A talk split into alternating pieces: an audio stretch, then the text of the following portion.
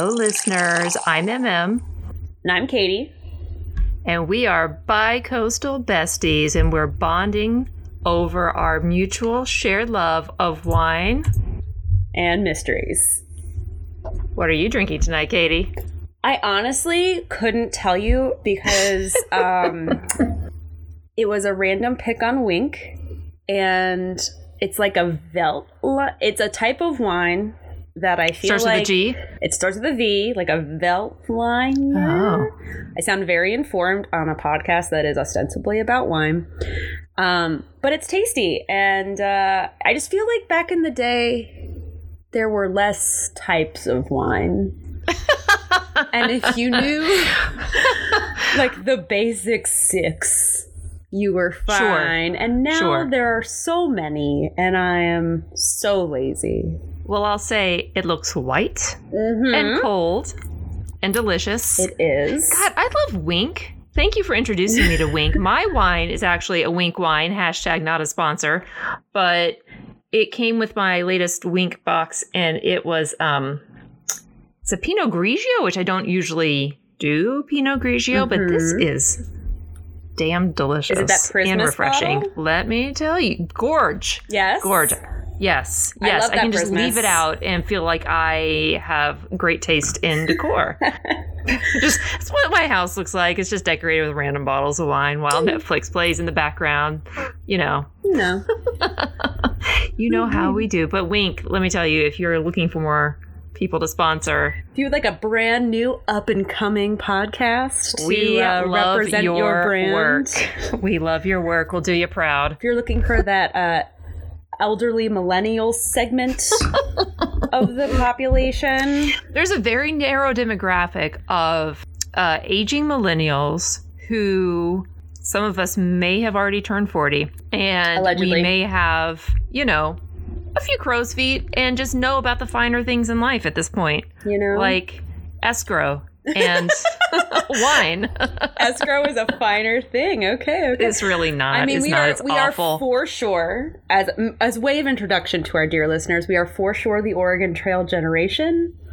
Um, you know, my Yes. uh, the white streaks in my hair are not uh, by choice. They just grow that way. I tell you, it's the rogue slash Cruella de Vil look that I'm rocking over here. Woohoo! I, I mean, do we need to introduce ourselves anymore, or are we just you know naturally going to reveal fun trivia about our lives. I think it'll come out. I think I think it'll come out. We don't want to we don't want to give all the goods away this early, right? We got to give the people some, more mystery to hold on to. Uh, and Ah. we do love our mysteries. Uh, Oh, Mary Margaret God, and yes. I have for sure done True Crime Book Club. Uh, Yes. You know, we enjoy a good mystery. And when Unsolved Mysteries came back around on Netflix, boy howdy. Boy howdy. Were we excited? This brought back memories of my childhood in the 80s when once again my parents would not let me watch Unsolved Mysteries, but when I could catch it when they weren't around on TV, that was like uh, the greatest day. It's like you could hear that music in the other room and it would just send chills up my spine and also start all of my spidey senses tingling and like book it book it to the room to go see what the new unsolved mystery was and can we also just take a moment robert stack Pour one out. i mean in theory because i don't want to pour out any of my Yes. hashtag winc wine but You know, um, and I think, I think. Robert Stack would have wanted us to finish our drinks, which is actually that does play into something later that we're going to talk about with the first episode of Unsolved Mystery, the reboot on Netflix. Um, I've, I'm not going to. I'll, I'll save it. I'm not going to get into it. But I think he would want us to finish our drinks, and God, I always wished, always wished that he was my grandpa. I, I had I had two grandpas and they were great and I loved I loved them, but he just had that energy of like how cool would it have been to have had Robert Stack as your granddad? He would just like show up for the school rehearsal, like the recital, whatever, and he would be in that trench coat just standing in the back. There'd be that swirl of smoke around the wispy fog moving with him. What kind of uh like you know career day? You'd be like, Oh, mom, mom and dad, I don't need you to come to career day. I need a Grandpa Robert. Um, I need to win career day. Thank you. Can you imagine? What? Sorry. I was just gonna say your glow, your skin is glowing. By the way, Oh, thank you. Mm, it must be that Pacific Northwest uh, It's air a, that's all cleared out from the forest fires now. Yeah, I mean, I mean the air quality. Now that I'm an air quality watcher, and I ask, uh, Sure. you know, That's also part of middle age, by the way. yeah, I, I ask, uh, I ask my Amazon Spy device every morning. Um, And then the other COVID dream I had was that um I think our listeners will appreciate this that Drew Carey started a true crime show called True Carey. um, so good. I woke up laughing about it. when when this happens, he owes you a Yes. producer credit. but that did happen after listening to the latest episode of And That's Why We Drink when Em was talking about how they used to work at um Price is Right with Drew Carey and about all of their I'm unprof- interactions I'm with Drew. Carey. Sorry. I don't know if you heard my phone off. God, Katy. I'm the worst. Look, guys. Priorities. This is a this is a, a, a quarantine pipe dream we've had. We're learning That's as we go right. here. That's right. Well, I love it because listeners, when Katy first left the East Coast, specifically me, and moved out to Seattle with, you know, her car packed full of her stuff and her dreams, And my cat. making it happen. Um, so we we were like, well, you know, we were coming up with ways that we were going to stay in touch because obviously, when you're good friends with someone, it shouldn't really matter where you're located, right? You're going to find a way.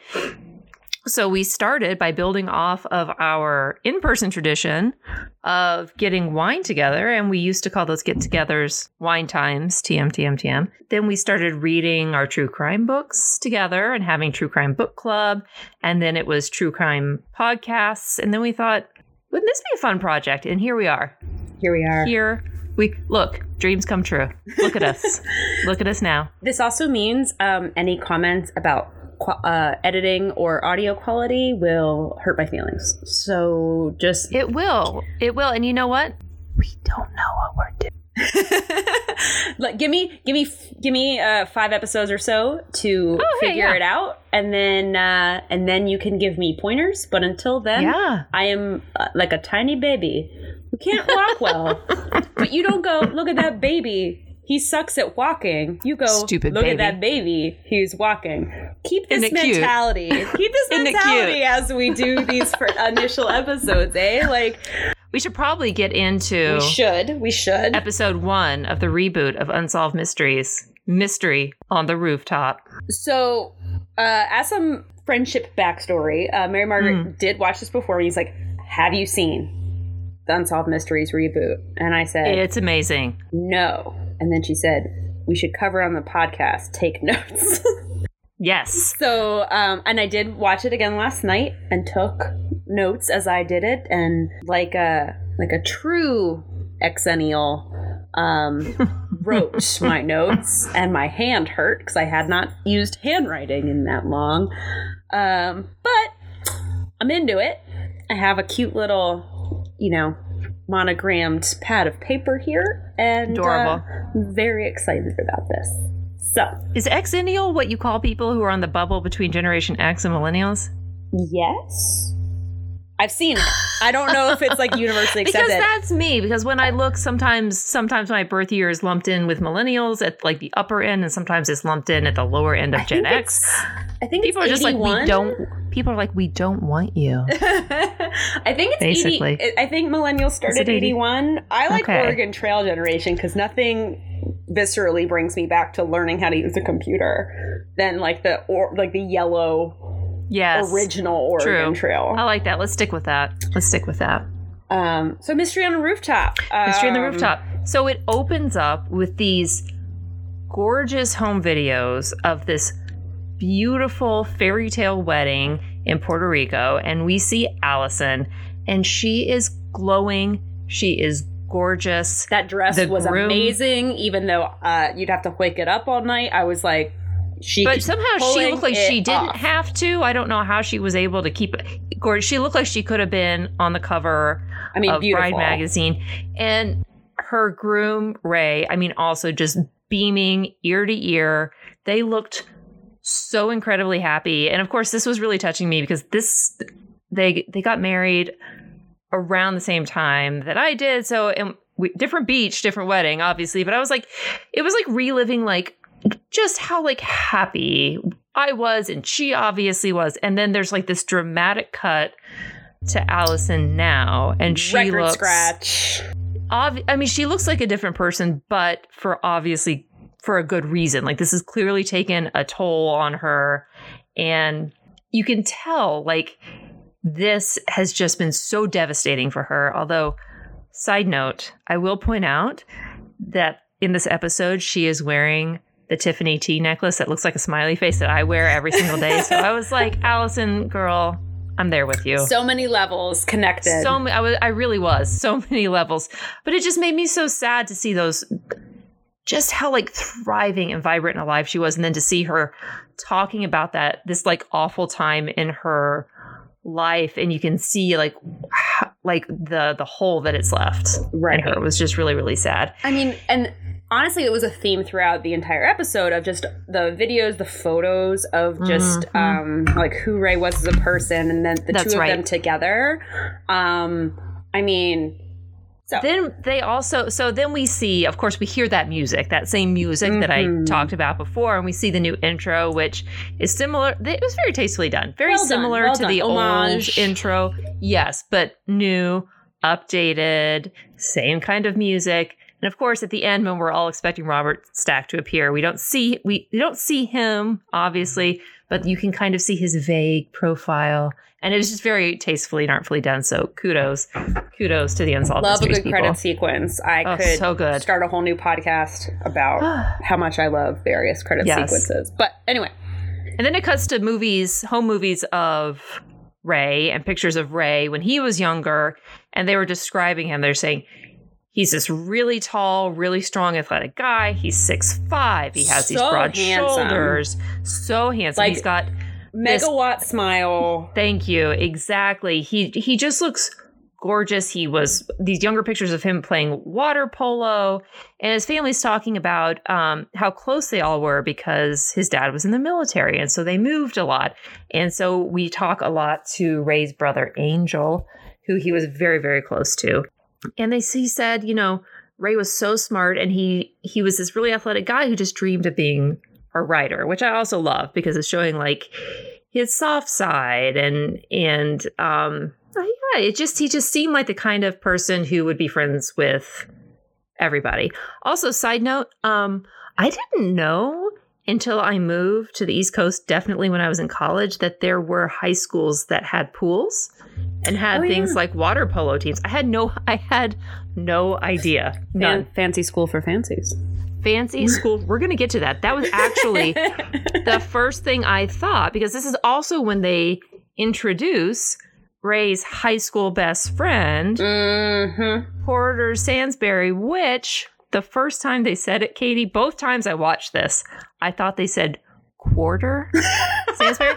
and I paused it. and I Because he's said, the fourth. quarter. That's something that rich people would totally do. And I'm going to refer to him as such throughout this podcast episode because he turns out he was in the finance industry. So quarter fits him better than porter, anyways. But also, it is the name of a fancy person who went to a fancy school for fancies. I mean, for sure. Like, so in my notes, it literally says uh, when they introduce Porter, um, Porter Stansberry, ooh, fancy name for fancies. And then uh, in all caps, white people. Well, we learn that he's supposedly a big finance guy. He's writing in his now because we jump a little bit around in the story, even though I think it's very well told, but we're still jumping around a little bit. And they say, "Oh, you know, he he's in finance. He was writing these financial newsletters, and um, he wanted Rey to come and write for his company, Stansberry and Associates, and."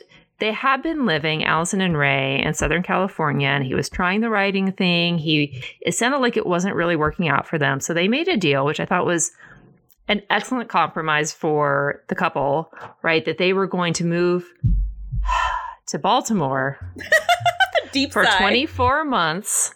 Start they moved in December of 2004. They were going to move to Baltimore for 24 months and see if that worked out because that was where Quarters Company was located in the Mount Vernon neighborhood of Baltimore. Um, and the first thing I thought was she must have really loved him to move from Southern California to Baltimore for right, two years. Let full me tell you. disclosure, full disclosure, Love. listeners.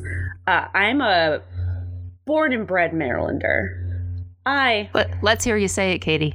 Merlander, and uh, and what's that big city that starts with a B? What what do you call that place? Uh, Balmer. So uh, I love Baltimore. I love the Orioles. Um, although I have converted to a Nats fan, don't come for me, Baltimore. Um, but uh, I just remember you texting me when we were, you know, just kind of be like, "Oh, are you rewatching and whatever?" Like, I have some thoughts on Baltimore, and I was like, "Go off, go off, sis." Mhm. So, uh, yeah, so I I will defend Maryland and most parts of it to my dying breath. I have well, let's go. Let's go because I got some questions. Maryland flag. Uh, Yes, that, hideous thing. We yes, we uh, all the, know. the best state flag. Excuse me. Oh. Um, So- that I will tattoo on my body once we can get tattoos again. And um, Are you really? It's the best state flag. Are you really going to get? You have such tasteful tattoos. Why would you mar your beautiful body With with, the that best atrocity? state flag. Um. So yeah. So I will, and I will uh, slander. I will slander Virginia to my dying breath. Look, you see, Virginia's got plenty to slander. That's fine with me. That's fine. All right. But let's let's let's call it what it is. Love that she moved to Baltimore with him for Fair. agreed on 24 months. And then they do a shot of the house they moved in. And she was saying, We found this beautiful home. Gorgeous. We found this great church. We found this great community. We were so happy. One thing that snagged me with this whole quarter Stansberry bit, I get that if you have a company and you want to work with your friend, and they're going through some tough financial times, like the the writer dream in L.A. or Southern California, wherever they Mhm, were, mhm. um, is not working out, and you're like, hey, come work for me. I got you. And I get that this is early 2000s, so working remotely from California, Well, not a huge. I mean, it's at this not. point, we're in 2006. So does that still really count as the early 2000s? I don't know. I, I, I mean, I, I can't even imagine because that's like right after I graduated from college. Uh, okay, shut up. So. so I can't, I Um, can't imagine working remotely then. I like mean, it wasn't. I it was. I feel like it wasn't. The, especially the way it is you- now with COVID. and we all 2006 i feel like i had a laptop Yep. I was I moved beyond the desktop computer by 2006 um so I, I yeah i was kind of like it's interesting i did think that that's interesting that he wanted him to move to baltimore to write for him Right. Well, Specifically. but it wasn't even so much that he offered, it's that he insisted. And like cuz I remember Allison remember like repeated it several times that like, you know, come work for me, come work for me, come work, come work for me. yes And I thought that even before we get later where I think he's just the biggest douche that ever douched, spoiler alert. Um I remember tell us how you feel I remember thinking, that's fucking weird. Like, that's strange that he's being so insistent. Like, if Rey says, no, I don't, I want to follow my dreams, or if Rey says, sure, let me write for you remotely, and because I can just submit you, if I'm writing Yeah. Email existed. yes yes it I did just thought I, the yeah i don't I thought the I don't get it. insistence was strange. Yes, and then um so we we know that Allison says, "Okay, so we're going to start this 24-month experiment. We moved December 2004."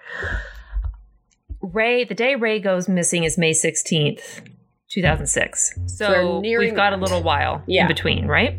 So we know too that so Rey starts writing helping Quarter write these reports, these that his financial firm is putting out that are supposed to be you can subscribe for a fee, you get these reports. We're going to tell you what to do with your money tips. because because we're white dudes and like that's what we do, I guess. I mean, right? And that's why you think that we know what we're doing. I, I don't know. one of the reasons Allison says that they wanted Rey to come and work for them and write help write these newsletters was because Quarter's company had gotten in trouble with the SEC and basically uh, got fined it turned out I think 1.5 million dollars for fraud.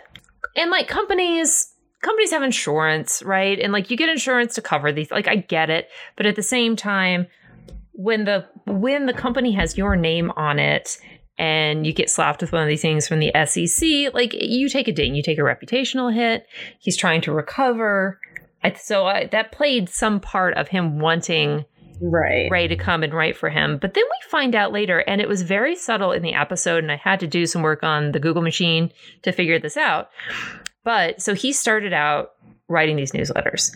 And apparently, six months before he disappeared, so let's say in December of 2005, he stops writing the newsletters and working for as an employee for Stansberry and Associates, and he starts doing freelance videography for another one of the subsidiaries that was within the group that owns Stansberry and Associates. So, like if they're having meetings, he would come and he would be recording the meetings and kind of doing the promo stuff for them. And he made that shift, which to me doesn't seem like a big deal. However, in later interviews, it's something that Quarter really points to about like, well, he wasn't even an employee anymore. He, even though he had all these quote unquote financial pressures, which we don't hear about at all right. here. Um, and alleging that that plays into things that happen later. So that's just something to keep in mind that at this point, he, when the day that he goes missing on May 16, 2006, Quarter says he's not an employee of Stansberry and Associates, but he is working as a freelance videographer for another subsidiary within the umbrella company. And that everyone, he says, everyone at Stansberry and Associates is at a corporate retreat in St. Michael's, Maryland, which listeners, if you don't know, is another fancy place for fancies on the eastern shore of Maryland. It's, it's cute. It's adorable. It's very, very cute. Get some, go, go there, get you some ice cream. So, so Quarter says on that day, everybody's on a corporate retreat. But obviously, Rey wasn't there because he's not an employee anymore. He's a freelance videographer. But again, I don't know why he's not there videographing it. Right. If we're on a corporate retreat, that yes. seems like something that would be his why job. Why wouldn't you? And also, spoiler alert, if the call that, makes him disappear comes from Stansberry Associates, clearly not everyone was on this retreat. Allison, they never say what she does, but she obviously has her own successful career going on. And on May 16, 2006, she is taking a business trip. They don't say where, but it's somewhere that's approximately three, three and a half hours away in the car. But she's got a business trip and she's going to be staying overnight in a hotel. So she gets up really early that night. And it's so sweet. Rey makes her breakfast, which I thought was adorable to spend some time with her before she left. And then he carries her suitcase to the car and she hits the road and she's gone. Um, and she's driving and then she's working all day. She says she finishes around 6 or 6.30. She checks into her hotel. She calls Rey, and she gets his voicemail. She says it's very unusual. Um, she also happens to have a colleague of hers named Claudia who's staying at their place as a house guest, which eventually talks to Claudia, who says that around 6:30 she heard Rey get a phone call. Rey answers and he runs out of the house in a hurry. Um, and says, "Oh." So, like there's right. an exclamation of surprise. And, oh, that's right. He says, "Oh," and then runs out of the house in a hurry. Um, so Claudia is getting late. Claudia goes around the house, looks in all the rooms. There's no Rey there. Um, and then Claudia calls Allison back at 5:30 in the morning, and again she's like, "Look, Allison, Rey's still not here." And so Allison knows that this is not right, and she heads home as fast as she can. She's calling everybody she knows. She's calling Rey's mom. Um, she calls Rey's brother Angel, and she knows something's wrong because he's just not someone who's going to disappear like that. Right. And immediately the family's like, we're there. on our way. That's right. Like flying um, up from Puerto Rico. That's right. Well, and Angel is brothers flying up from Orlando. And um, she gets home. Rey's car is not at the house. She goes in the house, and what does she see? She sees Rey's Invisalign and an open soda on the counter. And that is when she knows shit is real because let me tell you, and that's when I knew shit was real. because as someone who wears Invisalign, you don't just leave without the Invisalign. You're always wearing your Invisalign unless you're eating or drinking like I am right now. Cuz that shit will shift back. It will. It will. It's important to wear it. And also, that soda, I don't know if you noticed, that was an IZZE soda. that wasn't IZZE. That you is- don't just leave that behind. That is expensive. That is an expensive little soda. Again, you finish that soda unless you get something really important on the phone that you got to run out the house for, which is apparently what happened. So now that he left his Invisalign behind and an I- open IZZE soda, we know that shit is real. Like what a sca- what a like scary scary situation. And you know the thing that always pops up in my mind is when they're like, "Oh, he's not one to just take off and disappear." I'm like, who are the people who are just prone to take off and disappear? I think about that all the time. Like, yeah, my husband just disappears for a couple days at a time, no big deal. Rey's family flies up and down and from everywhere, and friends come from everywhere, and they basically turn their living room into the war room, like calling the hospitals for John Doe's. They're calling the morgues. They're calling eh, people with the license plate number because remember his car's not there and you would think in a city like Baltimore I know they care about towing there and keeping these cars that are illegally parked up and off the street. You think that somebody would have seen his car, but they have no idea where he is. And Oh, for sure. I was illegally parked for 15 minutes once because the val like I was going to a, a hotel and there was no way to pull off the street. So you just left your I was like, "Can I leave my car there?" And they said, "Yes." And within the 10 minutes that I was waiting for the valet, uh, I got a ticket. this is in Baltimore. Oh yeah. And then when I told them, "Hey, I got a ticket," they just have a fund to pay Wow. because Okay. it happens all the time because uh Baltimore police are so spot on like the traffic control people Yeah. are so spot on with I'm going to ticket you immediately. So that just added to my disbelief that like it took them as long as it did to find Right. the car. And then Allison's parents come in and um and then we hear that Rey's high school bestie, Quarter, uh, is so concerned about him that he offers a one thousand dollar reward for information. And I had to pause the show and rewind because I was like, surely I didn't just hear that he put up a thousand dollar reward. I mean, the company is named after him and he's this Mr. Big Finance guy and he's offering a thousand dollars for the friend that he begged to come work for him from the West Coast to move to Baltimore. He's there because of you, and now no one knows where he is, and you're offering a thousand dollars. I'm not saying a thousand dollars is not a lot of money. Sus to me. If somebody, I mean, I think, it, look, if anyone offers any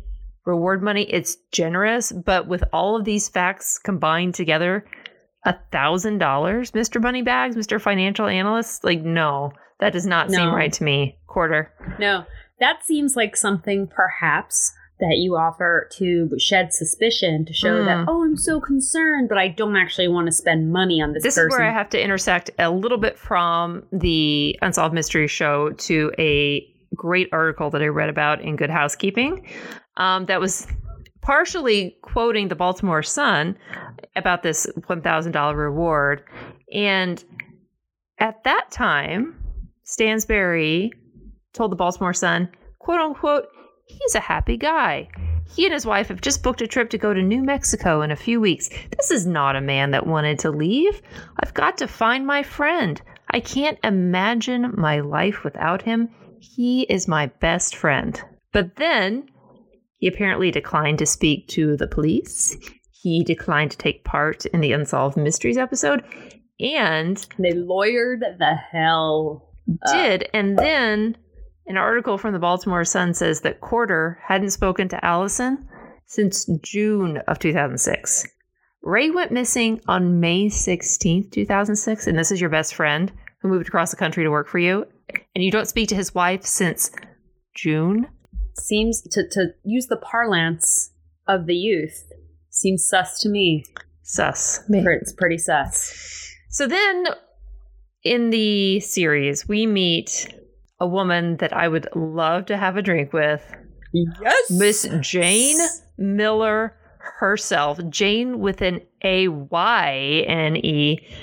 Everything she came on the screen, and my my notes actually say, "Holy crap, she's gonna crack this case wide open." She is the HBIC at this news station. She is here to get to the bottom of the story, and she is gonna cut your BS with her jawline. She is Jayne Miller.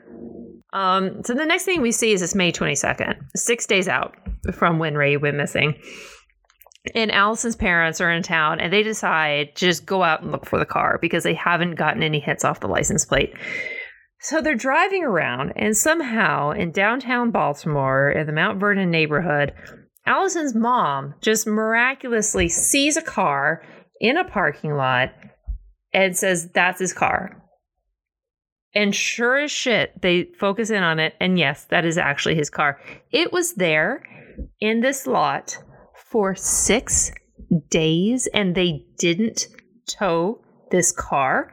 And Just a ticket? Excuse me? it's incredible to me because if so, if you haven't seen the show, what you have to imagine is, you know, downtown, big city on the East Coast, they have a lot of these really tiny little parking lots that are, I mean, independently, independently like- owned and operated, but also just like small little pieces of pavement where that it's either between a bunch of buildings in the middle of a block or a building used to be there and it was torn down and no one's put up another another building there. And so they're using it as a parking lot and they will pack in as many cars as they can onto the surface lot. It's just just at the surface. There's no like level two three four. It's not covered. Right. it's just open And there's also a, like the only like monitoring there typically is like a little hut where the workers go and they they're not typically there overnight. So that's why when they talk to the guy who like worked there they're like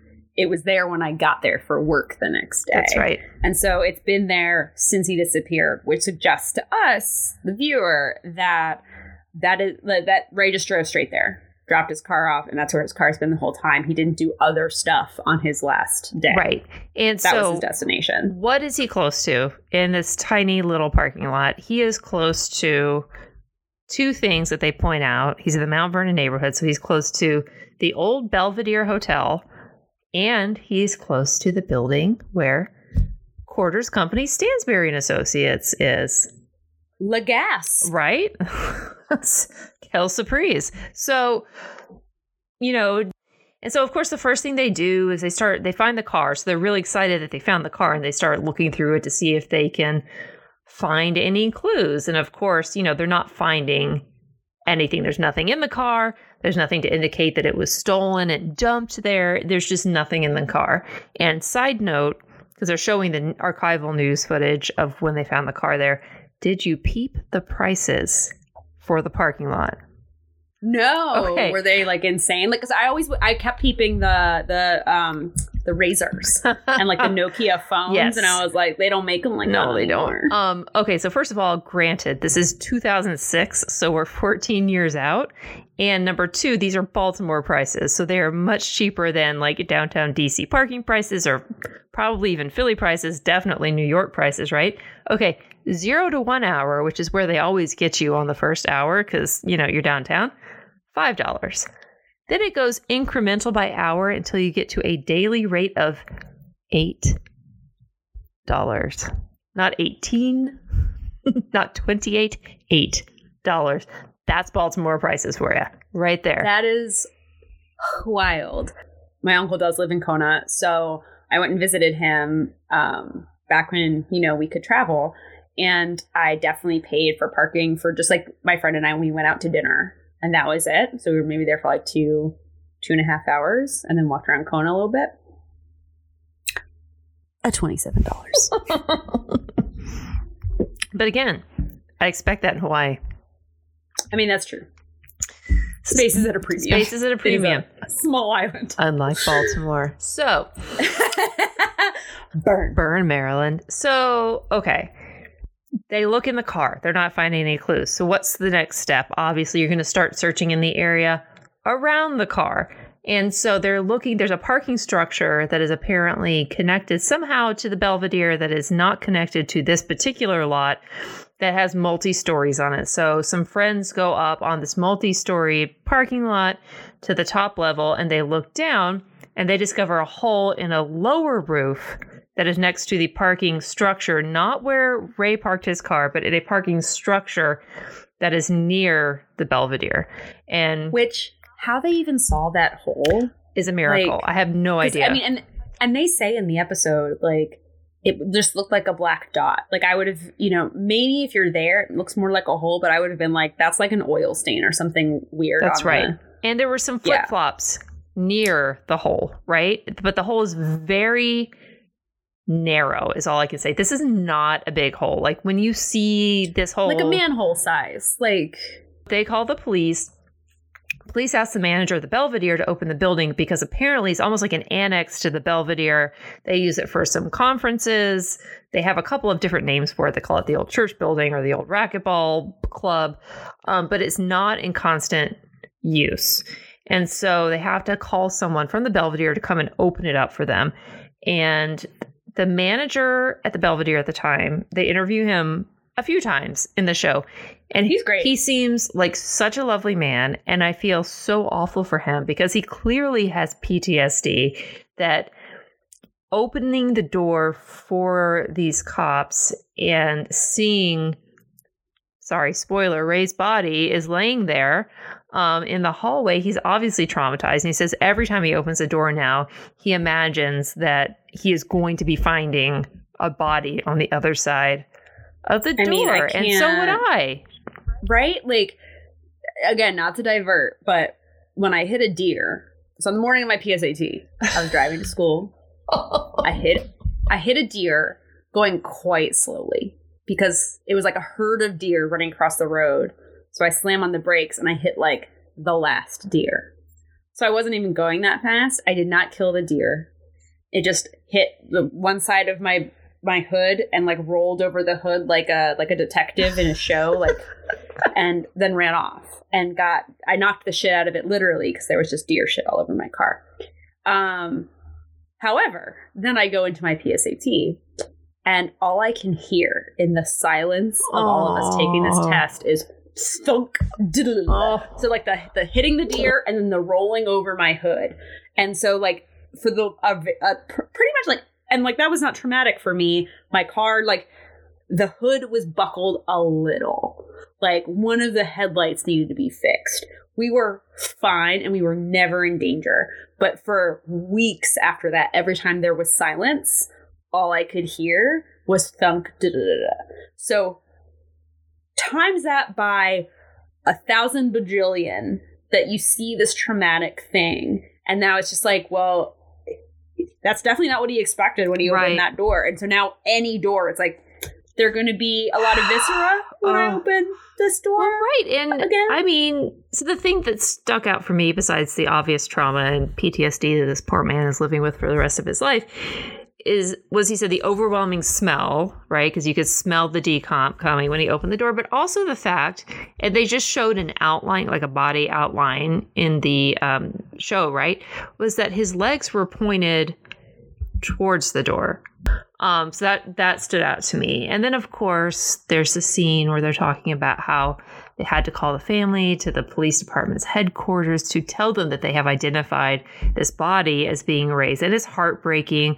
And Allison is crying and and describing how she, her body just went into total shock and Rey's mom is crying because she's obviously traumatized but also she was crying when she's talking about how devastated Allison was and Angel I mean, is she, she just keeps saying Allison was crying rivers. She was crying Yes. rivers, and you're just like, you ugh, feel like it in your, you feel like you're getting punched in the chest. yes and like, you it's just- feel it in your bones about just like how how sad this was for everyone and just traumatizing um so we go to talking about the state of Rey's body once they found him um because at this point he'd been missing for 8 days and May is not necessarily a cool time in the mid-Atlantic In- in- region in in Balmer. in Baltimore um and if this is a like, is this, if this is a little used room, like, you know, it's probably not kept cool. Like, it's, exactly exactly know. so they were just saying that the autopsy was so brutal to read because most it, it- there was extensive decomposition, and so so much of the evidence was that you could actually physically observe was gone. And so then you're looking at the injuries that they can discern on the body, and he had multiple rib fractures. There were these deep seven to nine inch lacerations on his body. There was damage to his skull. He had different breaks in his right leg, and one of his legs was so broken that the bone was poking through.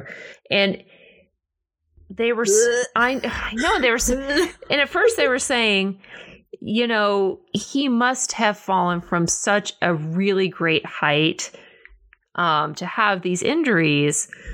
But and to break through the ceiling. that's what I was saying. They were saying that the hole, though, in the ceiling is a metal roof, and that the hole in that metal roof was so narrow and so clean. It wasn't like a massive roof collapse, right? And so, how, where could he have come from, and how could he have gotten through there? Right. And And and side note, really liked the detective.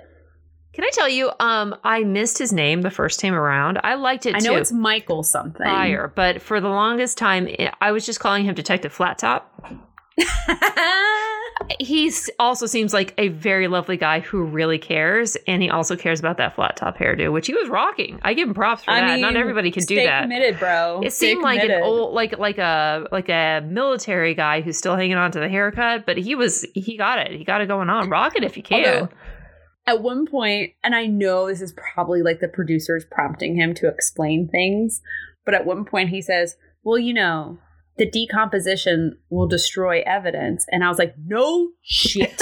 like, you can give me a little bit more insight than a body decomposing is going to remove evidence. But also, people aren't as That's obsessed right. with mysteries and true crime as we are. But I was just like, it's one of those things. Not everybody can you're like handle this, Katy.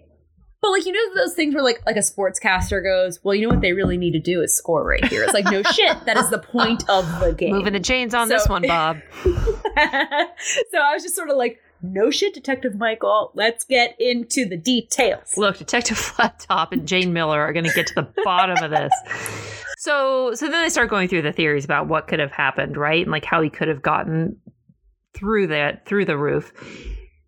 But everything they went through, they were like, well, this could have happened, but at the same time, it couldn't have because the distance. Right. They talked about three different theories of he either jumped or fell from the top roof of the Belvedere, which is 10 or 11 stories down.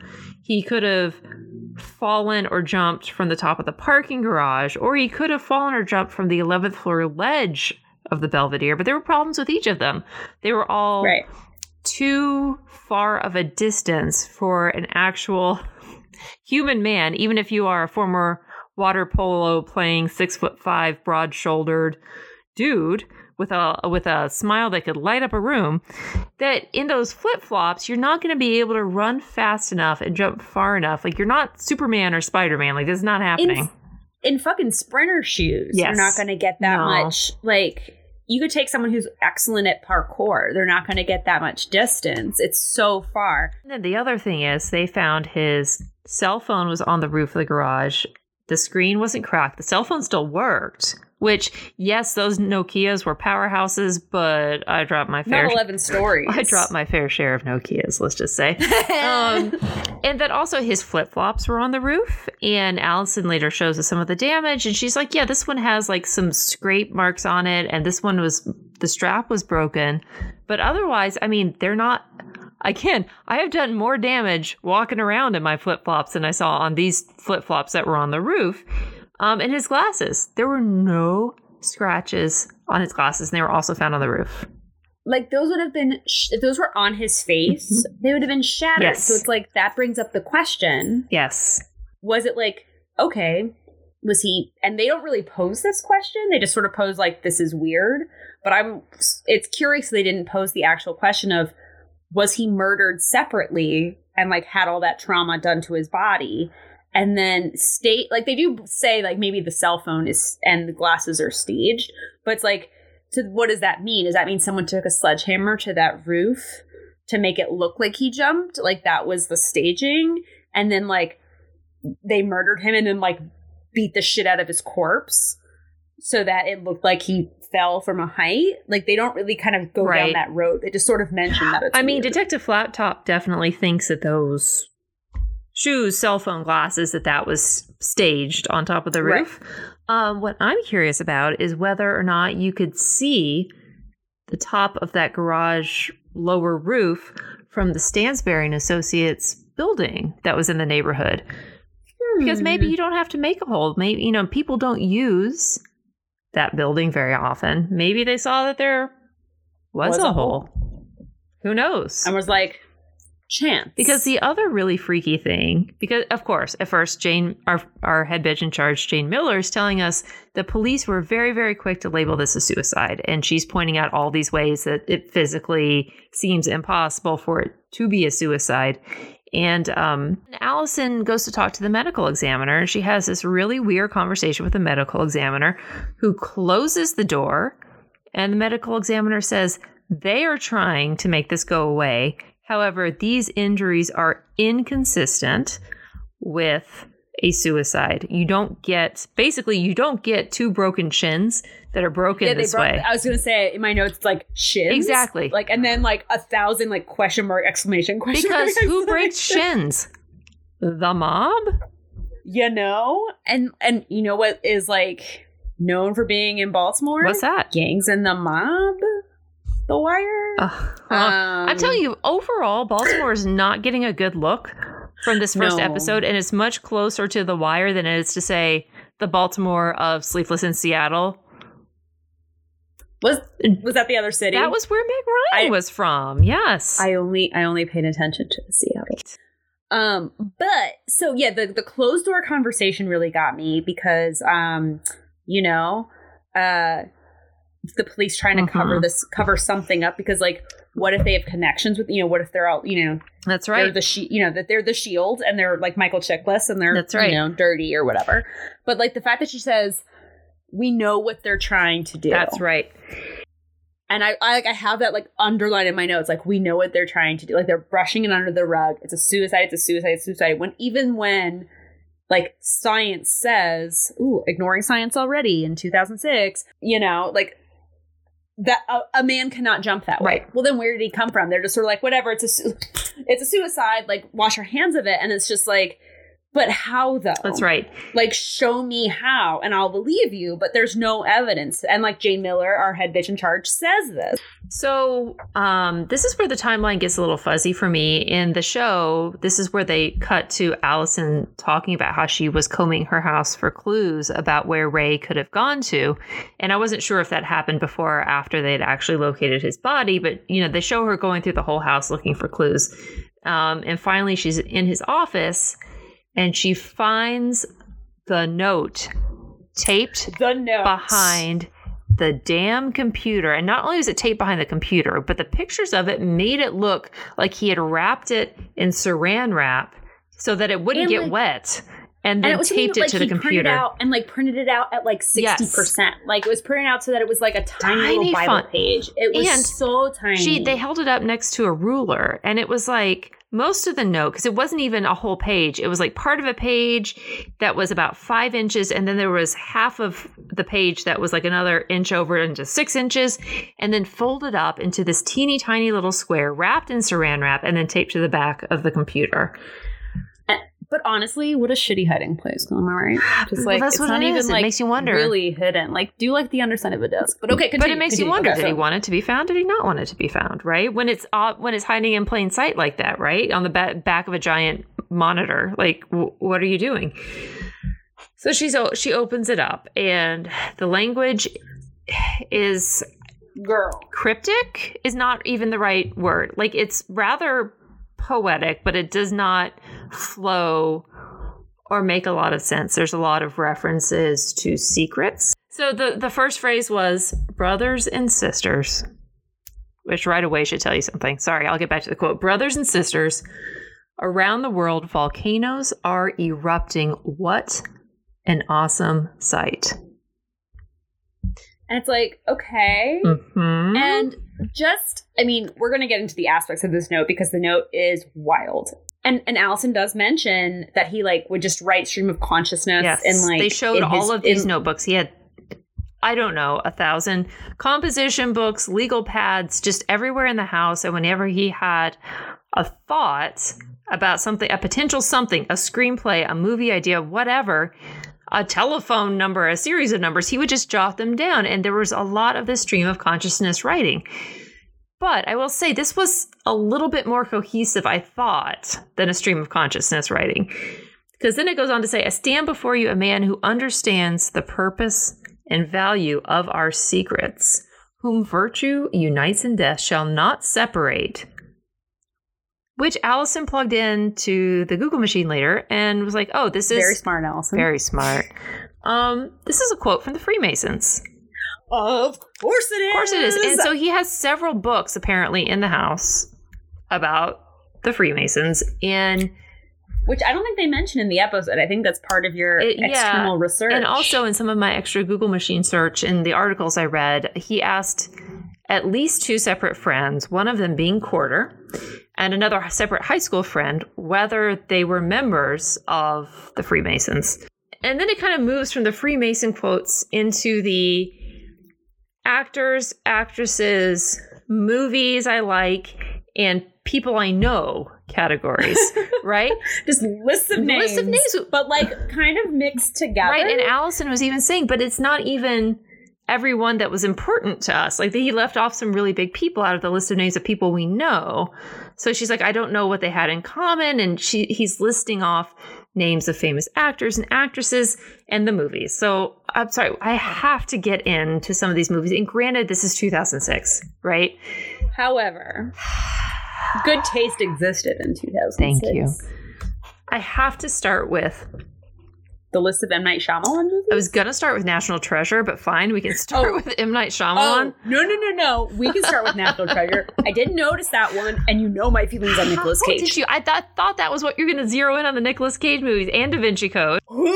Well, I mean, Da Vinci Code is my ultimate Oh. internet father, Tom Hanks. I have not seen it. However, Tom Hanks typically gets a good pass from me Respect. because there's no crying Respect. in baseball. However, Nicolas Cage, I don't believe in as an entity. Right. So the fact that anyone would list National Treasure as a good film amongst a list of good films upsets me on a basic level. Listeners, I just want to say, I have not. I've seen. I've seen up like I didn't used to be anti Nicolas Cage. I don't know what it is. I'm sure he's a fine human. Perhaps if he's problematic, awesome. Tell me. Um, at Wine Times Pod on Twitter. Uh, so but it you know whatever if he's just like a you know a human going about his business that's fine but i discovered roundabout city of angels that looking at him made me angry City of Angels was don't what, know. 1999? i'm 1998? not sure that movie is depressing and i know that's what they were going Yep. for and it gave us the Goo Goo Doll song that johnny rzeznik wrote in like 20 minutes Yep. iris Yep. which is a masterpiece um if there's two types of people in the world, uh, people who like the Goo Goo Dolls and people who are liars. Look, Um, exactly. I was going to say, I don't trust people who say they don't like them because everybody does. Stop lying to yourself. Um, we could start a whole nother podcast on why I hate that movie. However, around that movie, I just I just sort of discovered that like looking at him made me angry. Like it it, it prompted anger responses in me. sure. And after that, I decided why would I, I I don't believe in hate watching things. So I'm like, why would I ever watch someone like no he could be the greatest actor in the world, but if he creates an anger anxiety response in me, I'm gonna just not believe in him as an entity on this planet. Okay, so that was Katy's Um, rant. Now I need to get to mine. I'm sorry, I cannot hold it Okay, in any go, go. longer. He simply lists Star Wars 1 through 3. I mean, What? at that point, isn't it What? uh, four through six? Well, that's my that's my question. Does he actually mean he must four through six? New Hope, Or Empire Strikes oh, Back, Does he mean Return of the Jedi. when did Phantom Menace does come he? out? Oh, it was out. So is he actually talking about episodes one through three, which would be Phantom Menace, Return of the Clones, and Rise of the Sith? Because if that's the case, Sus. That is awful. That means he has no taste and should not have or that means, movies. uh, I mean, then A code. a code. It would have to be code for something. That's all I can believe in my heart. I mean, I, that really took me on a ride last night, Katy, and I don't think I'm over it yet. I was like, Star Wars 1 through 3. Anyone who actually likes Star Wars would say episode and then have the Roman numeral. This, these were Arabic numbers 1 through 3. So the last quote in his teeny tiny little note was Well played game. Congratulations to all who participated. Again, reminiscent of Kanye to me. And just so wild. It's like, what are you referring Yeah. to? But you know what's really interesting, Katy? Yes, my dear. Rey's not the only one who had a belief in conspiracy theories. Do you know who else had a few conspiracy theories? Was it porter? It was his Is it BFF Porter? porter. Porter Isn't that interesting? So, in my Google machining, um, Love it. so first of all, he has a LinkedIn page and a Wikipedia page, which made me a little bit mad. But his his LinkedIn page um, describes you know his work in the finance industry. And you know, today he's well known for doing some of the most important and often controversial work in the financial advisory business. Since he I'm sorry, if, if you're doing anything that's controversial in the financial sector, you're committing crimes. Well, which he literally did because he was fined by the SEC for fraud. Um, and the, I read a couple of different articles about the this YouTube video that he posted, and some of them said he posted in 2010. One said he posted it in 2011. When I went to YouTube to actually try my hardest to watch this video, it said it was from 2013. So I'm not actually sure about the date of this video. but regardless, it's post this whole situation Yes. where he clammed the hell up and spoke to no That's one. right. He has a YouTube video. It's still up. You can also go and try to listen to this whole thing, although I wouldn't. We'll put it in the show notes. I would not highly recommend it. It's called no. The End of America. And so if you think that's not conspiracy theory-ish enough, just listen. Buckle up because it's going to get wild. It is so awful. So basically, when I, when I'm going to to YouTube, and I really expected to see this guy's face talking at me because that's generally what I see on YouTube. I see videos of people talking. Instead, this guy basically has just learned how to use PowerPoint and has uploaded the PowerPoint and is talking through it like you were in the world's worst meeting at work with someone that no one will tell to be quiet. And his voice, I have to say, sounds exactly like I expected it to. Oh yeah. It is so boring. It has the slightest of accents, like he is about to fall asleep, basically reading his own material. And this is just a snippet, okay? A few of these snippets to give you a feel for what this video is about. This is my impression of our friend Porter. When I gave this warning in 2006, no one took me seriously. And then it says warning, and that's in red, okay? This will offend everyone Democrats, Republicans, Tea Partiers. I've received dozens of pieces of hate mail about this theory. Note, Porter, just try being a woman in 2020 on God's internet. You've received dozens of pieces of hate mail. Baker's dozens. Okay. Okay, back to being porter. I've literally taken drastic steps to protect my family from what I inevitably know must happen next. I've turned down all requests I've received to run for public office. I'm not doing this for me. I'm just trying to help you in the future food stamps will fail. Banks will close. There will be no social security checks. I mean, well, Basically, what he's getting at is the only thing that is going to help you get through the inevitable end of our country, which we're currently in the middle of. in the yes, middle of. continue. um, is a subscription to his financial report, which normally would be uh, $149 a year. But for you, because he's really concerned about you surviving the apocalypse, it's going to be $49 for a year. But you need to know it is very important for his business that we have repeat customers year after year. And that's the only way he can continue to drop these pearls of financial wisdom. And the thing that he's going to tell you in this report is that there are four things in either 2010, 2011, or 2013 that you should be investing in right now, then, um, that you don't have to report to the government. Because Oh well, that seems legit. you, I mean, you do have to pay, he, he admits, you do have to pay taxes on any capital gains you get from these investments, but the direct quote here is the less the government knows about your money, the better because they can't take what they don't have. He's like, but I can't tell you about them here. You have to get my report. All I'm going to say is it's not stocks, it's not bonds, it's not gold, it's not silver, it's not guns or any minerals, but I can't tell you here.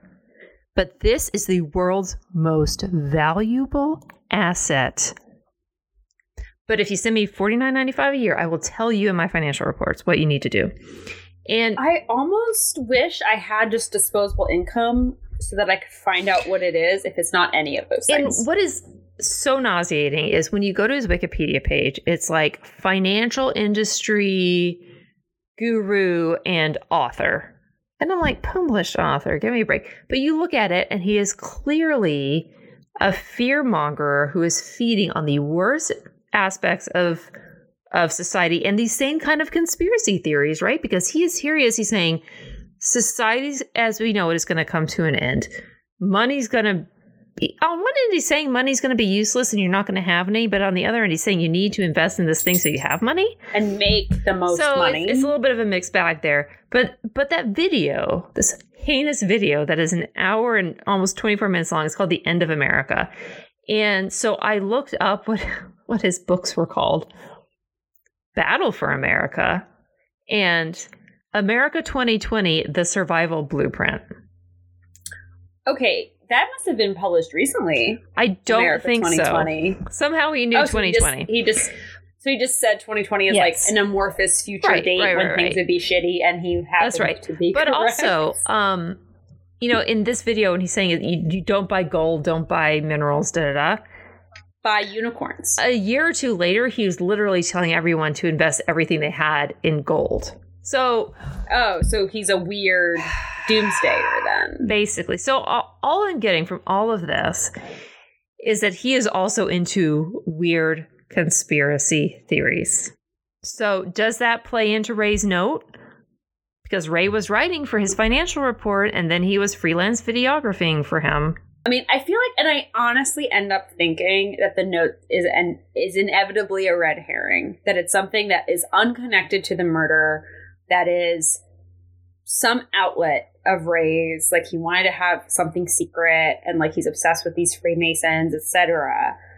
But I feel like you know when you watch, at least watching the show, I just felt like that was so like it was so interesting and so weird and really the village honestly and um but and fucking national treasure but when you get down to it like the call and the surprise and everything is really strange. So it's like i don't know how they could dovetail together. Like if it's like Porter is you know creating this atmosphere of weird conspiracy and then it's you know someone calls Rey and says the crow flies at midnight and he has to go and then he's caught up in this scheme to be like the fall guy for something or maybe he discovered something. And i mean and that's something the the documentary does pose. I just hit my microphone. I'm so sorry. Remember i'm a baby.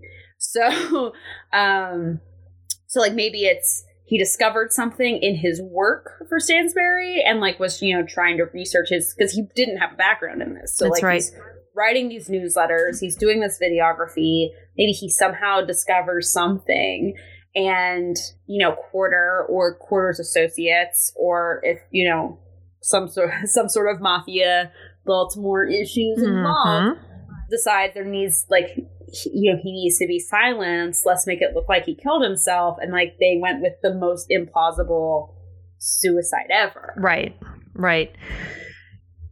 Yeah, and then at the very end of the episode, because again, it does jump around a little bit, we find out some additional details about some things that had happened leading up to Rey's disappearance. It also makes it seem much shadier and that it wasn't a suicide. So we find out May 15th at 1 a.m., the alarm at their gorgeous house in Baltimore goes off. And Allison describes Rey coming out with this giant bat and that she could see the fear in his eyes. And I laughed immediately because when we lived in DC, we had the same security system, which was a giant bat that we kept in the bedroom. Um, Did you have an alarm that looked like an air horn? no, we we weren't that fancy.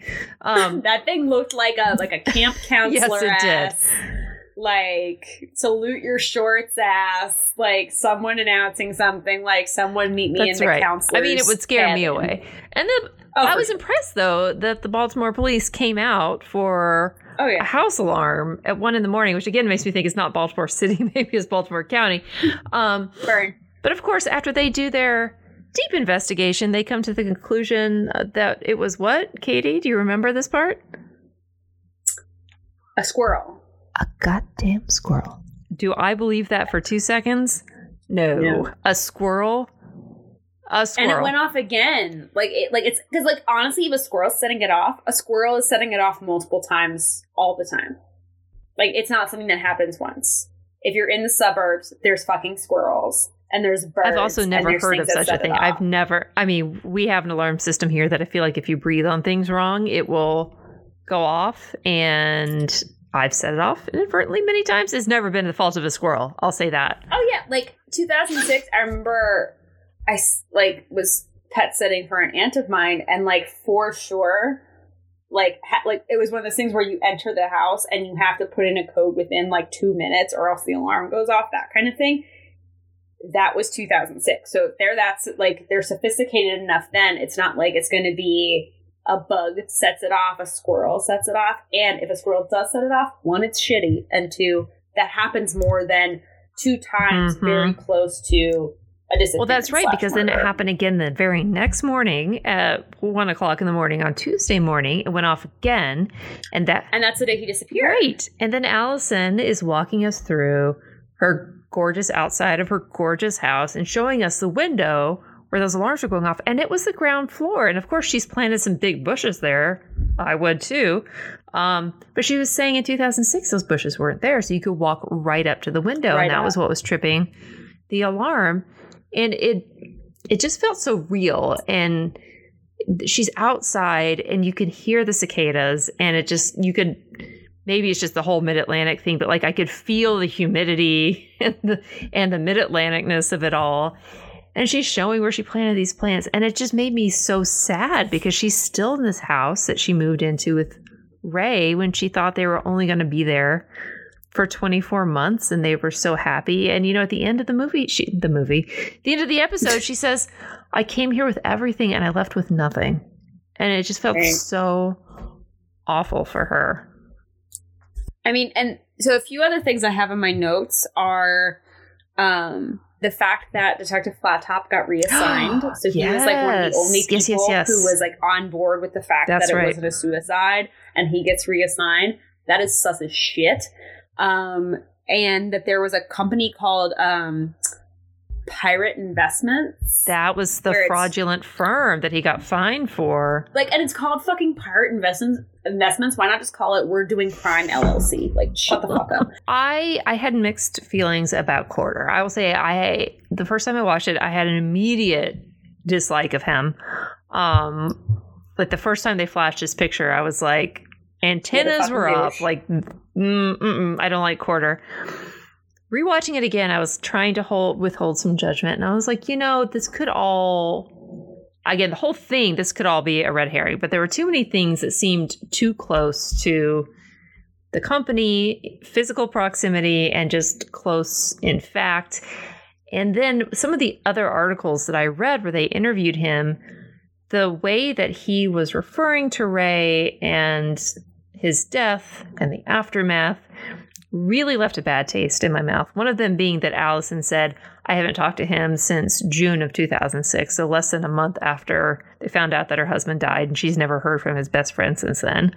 Um, another one was the way that he was being so defensive about how Rey didn't work for them anymore. That when really he still kind of was. He was freelance, truly that's a true statement if he was not an employee because he's freelancing, he's consulting, but he's still involved and close with the business and with his right, friend. The firm is a client of yours. Like I'm a consultant, so like you wouldn't say I work for my clients, but they're still my clients, and I still have like quite a bit of interaction. That's right. Them. And the other thing in the Netflix show, they were saying. Um, he lawyered up. He told all the employees at that company, gag right, that there was a gag order. They cannot talk to the investigators when they interviewed Porter recently, he said that is incorrect. What happened was all the employees of the company were told if anyone contacts you and asks you questions, you need to refer them to the media department. A distinction without a difference here, Porter, right? Like that is, in effect, you're doing the same thing because you're telling them that they should not be talking to people. And they can't speak freely. Yeah. Right. So I was like, like okay like that felt slimy too. And i get why a company would do that but the way he addressed it. And then he was like yeah of course i was i was um, upset when he was when he was gone and we didn't know what happened to him.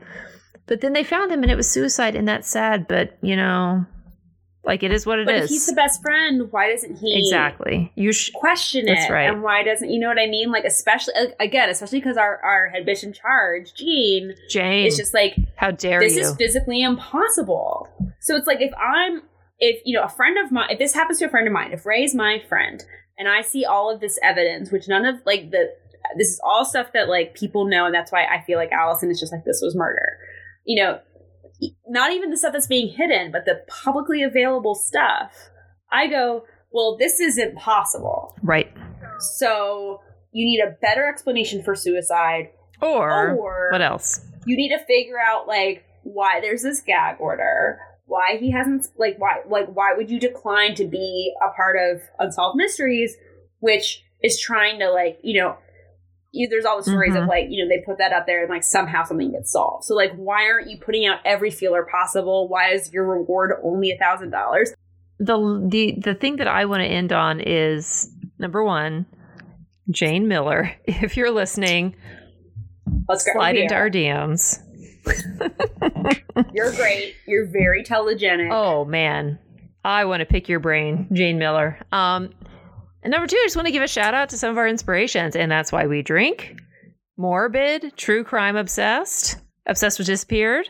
Katy, where can people find us? People can find us at Wine Times Pod on both Instagram and Twitter. Those are where we're we're going because we're we're Oregon Trail generation, and so those are our social media outlets. Um, you can also find us on anywhere you get your podcast. So please subscribe, leave a rating um, that will help us out. Um, and you, you know, Apple, Google, Amazon has something now. You know, wherever you feel like to get it. All, maybe don't all help the out things. Bezos. Bezos has enough shit going on for the ten cents he'd make off us. Um. So yeah, I mean, we're really excited about this. We want to hear from you. Uh, we also have a Gmail if you want to like reach out to us. It's winetimespod at gmail.com. And uh, yeah. Oh yeah, and let's do this. And thing. Winc if uh, if you're looking for some. And, and Winc, we love if you. you're looking for Deliver some ex millennials to uh, promote your products, we're down. But yeah, uh, and it's always good to see you. Oh, it's so good to you're see you, Katy. You make my day so much better, even though you're so far away. Look at the angelic face. No one else can see it but me, but it is quite angelic. Thanks for listening, and next time drink some good wine. That's right. Thanks for listening, and next time you you join us, pop a bottle. You know. So yeah. So see you next time. That's time. right. Bye, All everybody. Right.